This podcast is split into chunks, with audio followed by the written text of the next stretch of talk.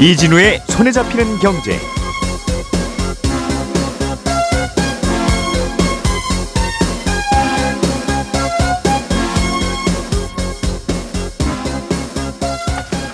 안녕하십니까 이진우입니다.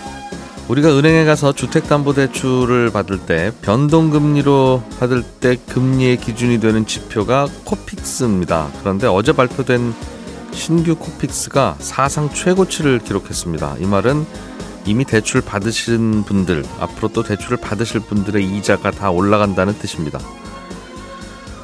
무주택자로 살다가 하필 집값이 고점을 찍은 작년에 집을 산 사람이 우리나라에서 100만 명을 넘는다는 통계가 나왔습니다. 작년에 빚을 내서 집을 샀다면 요즘은 집값도 많이 떨어지고 이자 부담은 커지는 이중고를 겪고 있다는 얘기일 텐데 상황을 좀 더 자세히 들어보겠습니다. 최근에 만기 매칭형 채권 ETF라는 금융 상품이 출시됐는데요. 이건 또 어떤 구조로 운영되는 상품인 건지 들여다보겠습니다. 11월 16일 수요일 손에 잡히는 경제 광고 잠깐 듣고 시작합니다. 오늘의 뉴스를 프로파일링 합니다.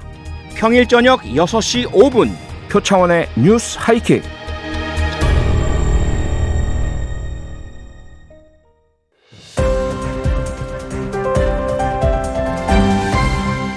이진우의 손에 잡히는 경제. 예, 경제 뉴스를 정리하는 즐거운 시간. 오늘도 박세훈 작가, MBC의 양효걸 기자, 그리고 한국경제신문 나수지 기자 이렇게 세 분과 함께 합니다. 어서 오세요. 네, 안녕하세요.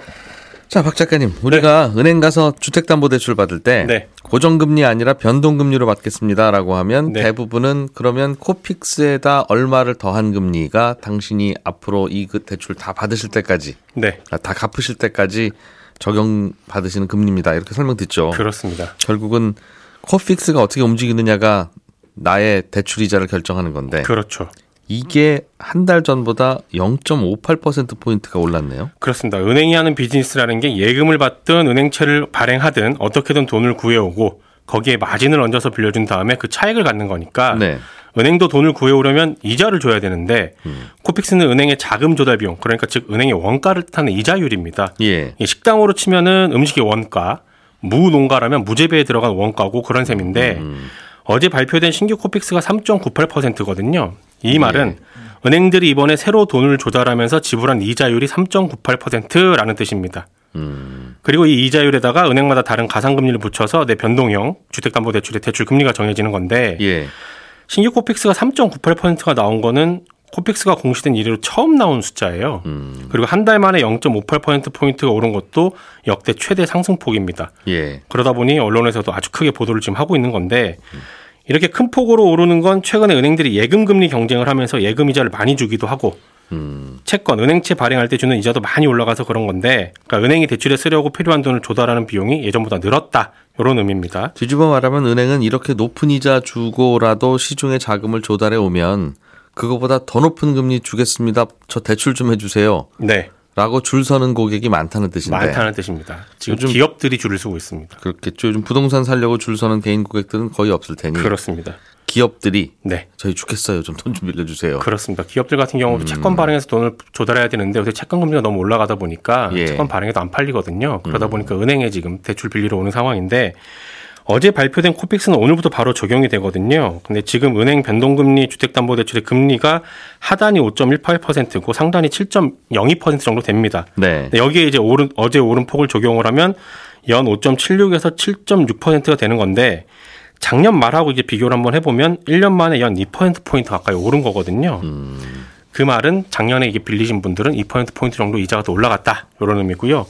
이달 말에 한국은행이 기준금리를 또 한번 결정을 하게 되는데 지금으로서는 올릴 거라는 전망이 우세한 상황이라서 기준금리가 오르면 아마도 대출금리가 연말에는 9%까지 갈 수도 있다. 이런 얘기가 나오는데 한 가지 알아두셔야 되는 건 요건 새로 대출을 받으러 가는 분들에게 적용되는 금리지 이미 받은 분들의 금리가 9%가 넘을 거다. 요 얘기는 아닙니다.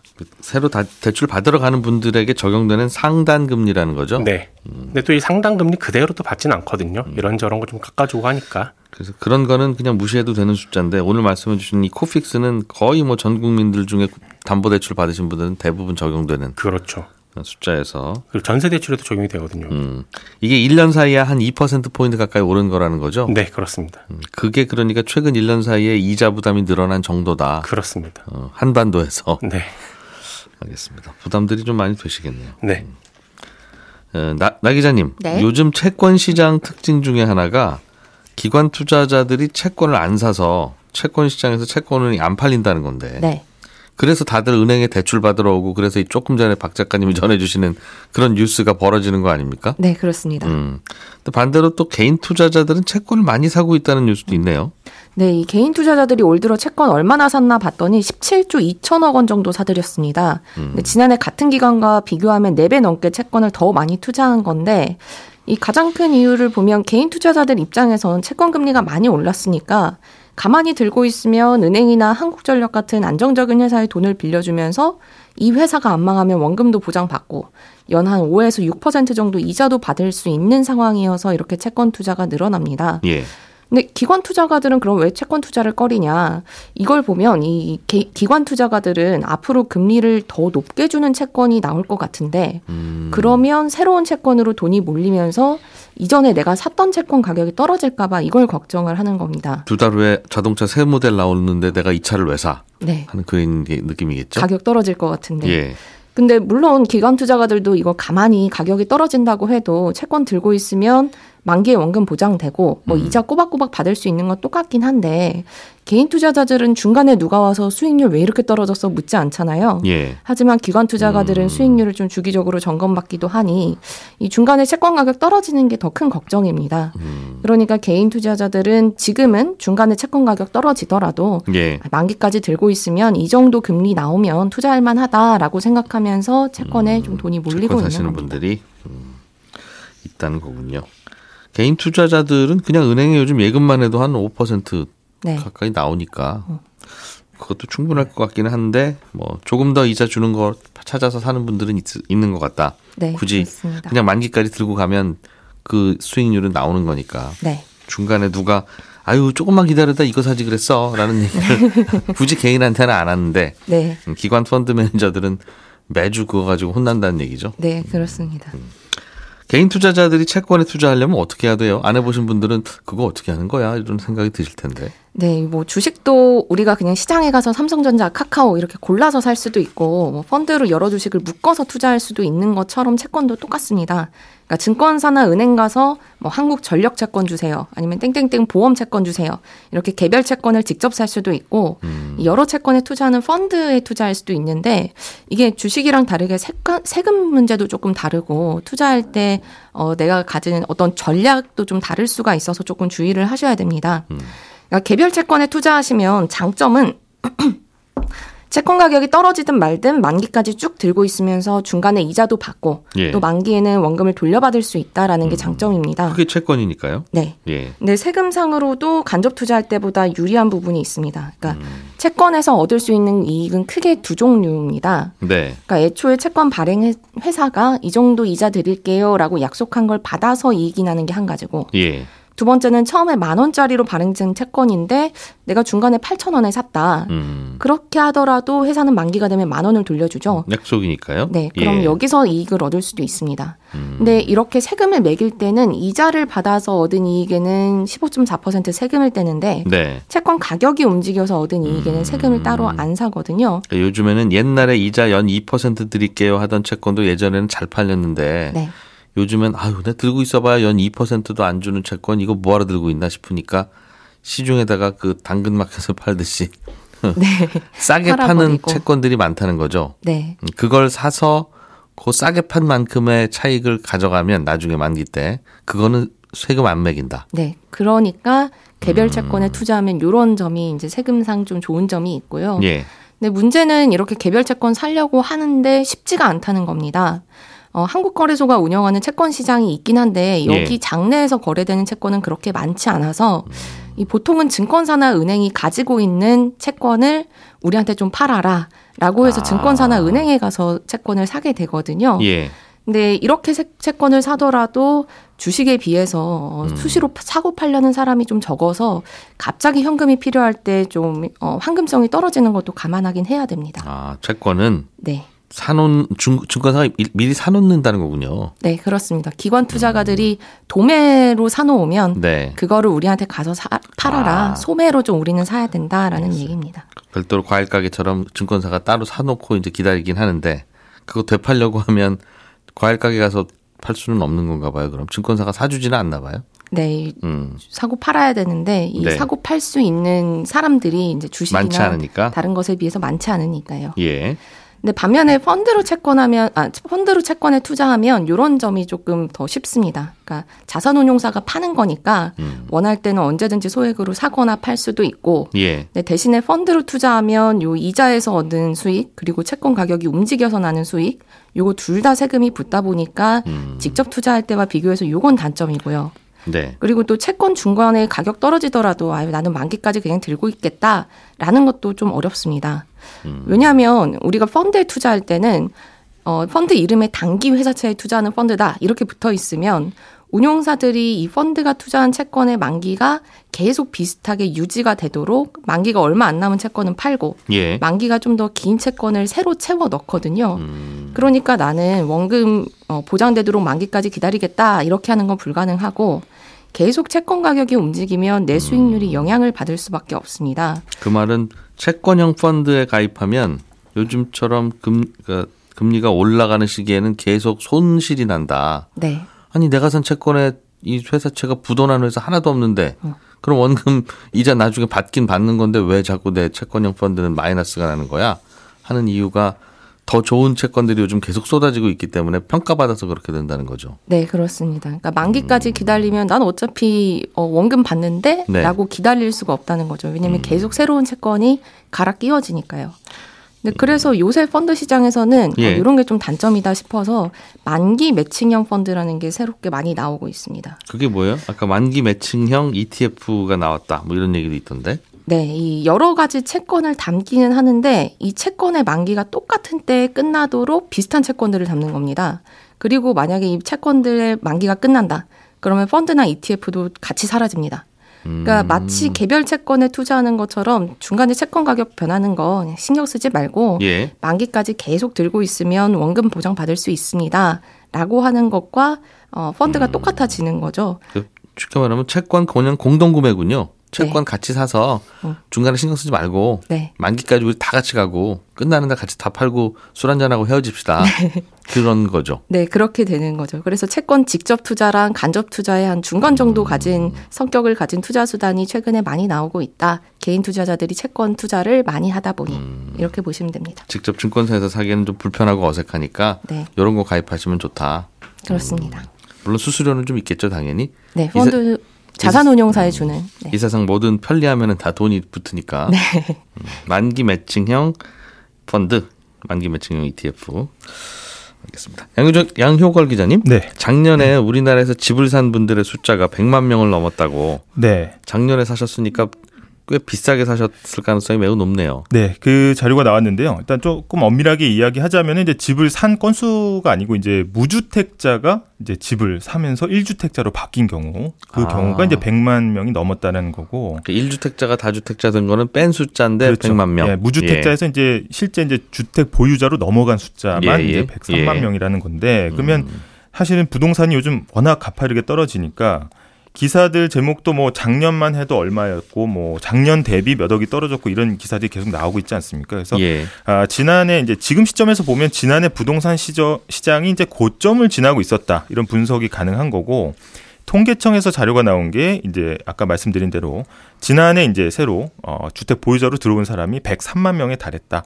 아, 이게 기존의 총 주택 수는 1,881만 2천 가구였거든요. 그래서 예. 1년 전보다는 한 28만 6천 가구 정도 증가를 했는데 음. 이 중에 이제 개인이 소유한 집이 한 86% 정도 차지하고요. 네. 그다음에 집을 가지고 있는 개인이 1,500만 명이 넘었습니다. 그러니까 음. 어, 이 103만 6천 명은 이제 무주택자였다가 지난해 네. 주택 보유자가 된 사람이고 이게 2018년하고 2019년은 80만 명대였는데 네. 이제 작년에 이제 피크를 찍었다 이렇게 볼 수가 있겠습니다. 그래서 어, 사실 우리가 이제 기사에서 패닉 바잉 얘기 많이 했었고요. 음흠. 주변에서 사고 오르니까 막 자기만 뒤처진 느낌에 매수하게 된다.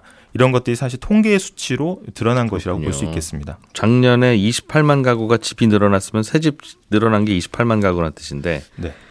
100만 명이 집을 더 샀으면 집을 판 분들도 한 70만 명 정도는 있다는 뜻이네요. 맞습니다. 음. 그러니까 1주택자였다가 무주택자로 바꾼 바뀐 분 네. 지금까지만 생각하면 아유 잘 파셨네요 하는 이야기 들을 만한 분들이 네. 그게 이제 약간 명암이 갈리는 부분인데 네. 사실 이제 이번 통계는 이제 통상적인 매매뿐 아니라 이제 증여도 포함이 돼 있습니다. 그래서 이게 바로 그냥 영끌 매수냐 음, 이렇게 보긴 조금 어려운 꽤 부분이. 있거든요. 이것도 작년에 증여받은 네. 분들이 있으니까. 네. 근데 이제 부동산 시장의 경우에는 이제 주택 전체 매매 건수 대비 증여 비율이 한 8%에서 9% 선이고요. 예. 그리고 작년에 이 비율이 증여 비율이 이제 가장 높았는데 그게 한 10% 수준이었거든요. 그래서 음. 이 어떤 수치를 다 부모 찬스로 보기엔 조금 어려운 면이 있습니다. 열채 중에 아홉 채는 그냥 일반 매매고. 네, 맞습니다. 그래서 뭐 경매 포함해서요. 근데 이 서울 아파트 중위 가격이 이제 거의 10억 원 육박했지 않습니까? 그래서 예. 이런 상황에서는 사실 주머니 돈으로 구- 현금으로 집을 사기는 좀 어렵기 때문에 상당 부분 대출에 의존에 구입해서 구입했다 예. 이렇게 볼 수가 있고 어 저희가 이제 우스갯소리로 이제 LTV 40%면은 뭐 현관하고 뭐 건너방은 은행 거고 뭐 이런 얘기 하지 않습니까? 그래서 은행 대출이 상당히 많이 껴있을 것이다 이렇게 네. 얘기를 하고 있는 거고 아까 말씀하신 대로 반대로 다주택자의 경우에는 어 대거 처분한 것으로 통계 수치에 나타났습니다. 그래서 음. 이 2주택 이상 보유자가 227만 3천 명이었는데 예. 2020년 대비 4만 7천 명이 줄었고요. 이게 음. 다주택자 감소는 이 관련 통계를 만든 2013년 이후 처음 있는 일입니다. 음. 그래서 다주택자 비중도 감소를 했고요. 그 다주택자는 이 통계만 보면 2013년 집값이 저점일 때는 네. 열심히 집을 사들인 분들이고 매집했고 작년 2021년에는 꽤 팔았다. 네, 그러니까 수익을 실현했다고 볼 수가 음. 있는 거죠. 그 다주택자는 그 일종의 시장 조성자 같은 거네요. 그러니까 네, 그래서 일단 다들 집 팔려고 아우성일 때는 좀 사고, 다들 집 살려고 아우성일 때는 좀 팔고. 네, 그래서 이게 근데 과연 이제 시장의 어떤 네, 트렌드를 읽고 판 것이냐 이거는 조금 논란이 있습니다. 왜냐하면 이 다주택자가 2021년에 감소한 거는 사실 정부의 거센 아, 예. 부동산 규제 그리고 이 세제 강화 때문이라고 보기도 하거든요. 그래서 종부세를 포함해서 보유세가 또 가파르게 올랐고요. 그다음에 음. 임대 사업자에 대한 세제 혜택이 계속해서 축소가 되면서 아 이제 매물을 내놓는 이런 현상이 강했다 이렇게 볼 수 있고 고점 판단은 사실 누구도 하기가 굉장히 어려운 상황이긴 합니다. 그래서 한국 부동산원 자료를 보면은 사실 작년 여름 작년 예. 여름하고 연말까지가 어떻게 보면 마지막 피크였다 이렇게 판단이 되고요. 올해 초까지. 네, 올해 예. 1월까지 그러니까 이 음. 올해 1월에 아, 주간 아파트 매매 지수가 106.3을 찍고 그 다음부터 내려가기 시작했거든요. 대선 전에 팔았어야 된다는 뜻이죠. 지금 돌이켜 보면. 지금 뒤, 뒤에서 예. 돌이켜 보면 그렇습니다. 이때 뭐 학계 연구 결과도 보면은 이 버블이나 이런 시장은 이제 사전적으로 예측하는 건 불가능하다 이게 증명이 돼 있기 때문에 음. 사후적으로만 좀 알 수가 있고요. 그래서 어 물론 이제 어 주택을 매수하신 분들은 기분이 조금 안 좋으실 수도 있지만 어 이게 바로 손해로 이어졌다고 보긴 또 어렵습니다. 그래서 어, 집을 깔고 앉아 있다 이런 얘기 많이 하지 않습니까? 그래서 아직 어, 실현되지는 않은 거다 이렇게 볼 수 있겠습니다. 집도 그렇고 자산도 그렇고 어떻게 나만 딱 저점에 서서 딱 고점에 팔겠어요. 네, 조금 비싸게 사기도 하고 조금 싸게 팔기도 해야 또 그 다음 타이밍 잡는 건 또 다음 사는 분들도 네. 먹을 게 있어야 되긴 한데 하필 작년은 워낙 고점이어서 음. 다음 소식 좀 보겠습니다. 박 작가님, 그 내년에 자동차 보험료는 좀 내려갈 것 같다. 네, 사람들이 운전을 좀 덜해서 그런지 사고가 덜 난다 요즘 그렇습니다. 그런 말씀 해주셨는데 실손 보험은 엄청나게 오른다는 얘기가 있더군요. 엄청나게 오를지 아닐지까지는 모르겠는데 일단 예. 올릴 것 같긴 합니다. 지금 얘기가 나오는 건 3세대 실손이라고 부르는 2017년 4월에 출시된 실손보험인데 예, 요 실손보험은 상품이 출시되고 5년까지는 보험료를 올리지 못한다. 이런 규정이 아, 있거든요. 이건 임기가 5년이에요. 실손 그렇습니다. 보험은 예. 네. 음. 그런데 3세대 보험은 올해 4월에 출시된 지 5년이 돼서 음. 보험회사들이 상반기에 안 그래도 올리겠다고 하고 있었거든요. 근데 정부가 좀 누르고 있는 상황이었어요. 워낙 물가가 계속 오르니까 그런 건데 예. 그러다가 며칠 전에 업계 1위인 삼성화재가 우리가 지금 손해율을 고려하면 3세대 실손보험료를 10%가량 올려야 한다. 이렇게 얘기를 했거든요. 근데 삼성화재의 3분기 3세대 실손보험 손해율이 118%입니다. 음. 이 얘기는 보험료로 1,000원을 받아서 1,180원을 보험금으로 쓰고 있다는 얘기인데 예. 사실상 적자 영업이죠. 그러니까 보험료를 올려야 한다는 겁니다. 그리고 업계 1위가 올리면 다른 회사들도 아마 따라 올리게 될 텐데 음. 이러면 이제 또 정부 입장에서는 많이 난처합니다. 지금도 물가지수는 계속 높게 나오고 있고 예. 이 실손보험도 물가지수 항목에 들어가거든요. 음. 자동차 보험이랑 같은 항목으로 들어가 있어요. 근데 자동차 보험료를 내리는 이유가 물가지수를 좀 낮추려고 했던 건데 실손보험료를 올리게 되면 정부 입장에서는 좀 곤란하죠. 그래서 음. 아마도 실손보험료를 올리는 문제는 올리느냐 마느냐를 가지고 정부랑 업계가 신경전을 펼칠 거고 예. 만약에 올리더라도 올리는 폭을 두고도 신경전을 강하게 벌일 것 같은데 음. 이게 지금 11월 중순부터 11월 말까지 정하게 돼 있거든요. 예. 그래서 12월 초에 되면 어느 정도 윤곽은 나옵니다. 뉴스 곧 나오면 전해주세요. 알겠습니다. 예. 양 기자님, 미국의 네. 생산자 물가지수가 발표됐는데 네. 요즘에는 물가지수는 낮게 발표되는 게 다들 좋은 거죠? 네, 그렇습니다. 시장이 이제 환호를 했는데 예. 미국의 10월 생산자 물가 지수 도매 물가라고 하는 이제 PPI가 전월보다는 0.2% 지난해 같은 기간보다 8% 각각 올랐습니다. 그래서 음. 시장이 한숨 돌렸는데 아, 이게 뭐 무슨 물가가 8% 올랐는데 시장이 안도를 하나 생각하실 수 있는데 역시 시장 예상치가 아, 기존의 8.3% 상승이었거든요. 그렇기 예. 때문에 당초 예상치보다는 낮게 나왔기 때문에 시장이 반색을 했다 이렇게 볼수 있고 지금 뭐 기업 실적 발표할 때도 시장의 예상치 그러니까 consensus보다 높게 나오면 놀란다고 해서 earning surprise 낮게 나오면 쇼크 먹는다고 해서 earning shock 음. 이렇게 얘기하지 않습니까? 예. 이런 안도감이 이제 증시에 반영되면서 미국 음. 나스닥은 1.45% 상승, 예. S&P 500은 0.87% 상승했습니다. 도매 물가도 좀 낮게 나왔다. 네, 물가 좀 잡히는. 것 같다. 네. 음, 그런 뜻이군요. 예, 잘 알았습니다. 네, 저는 잠시 후 11시 5분에 이어지는 손에 잡히는 경제 플러스에서 또 인사드리러 오겠습니다. 청취자 여러분 고맙습니다.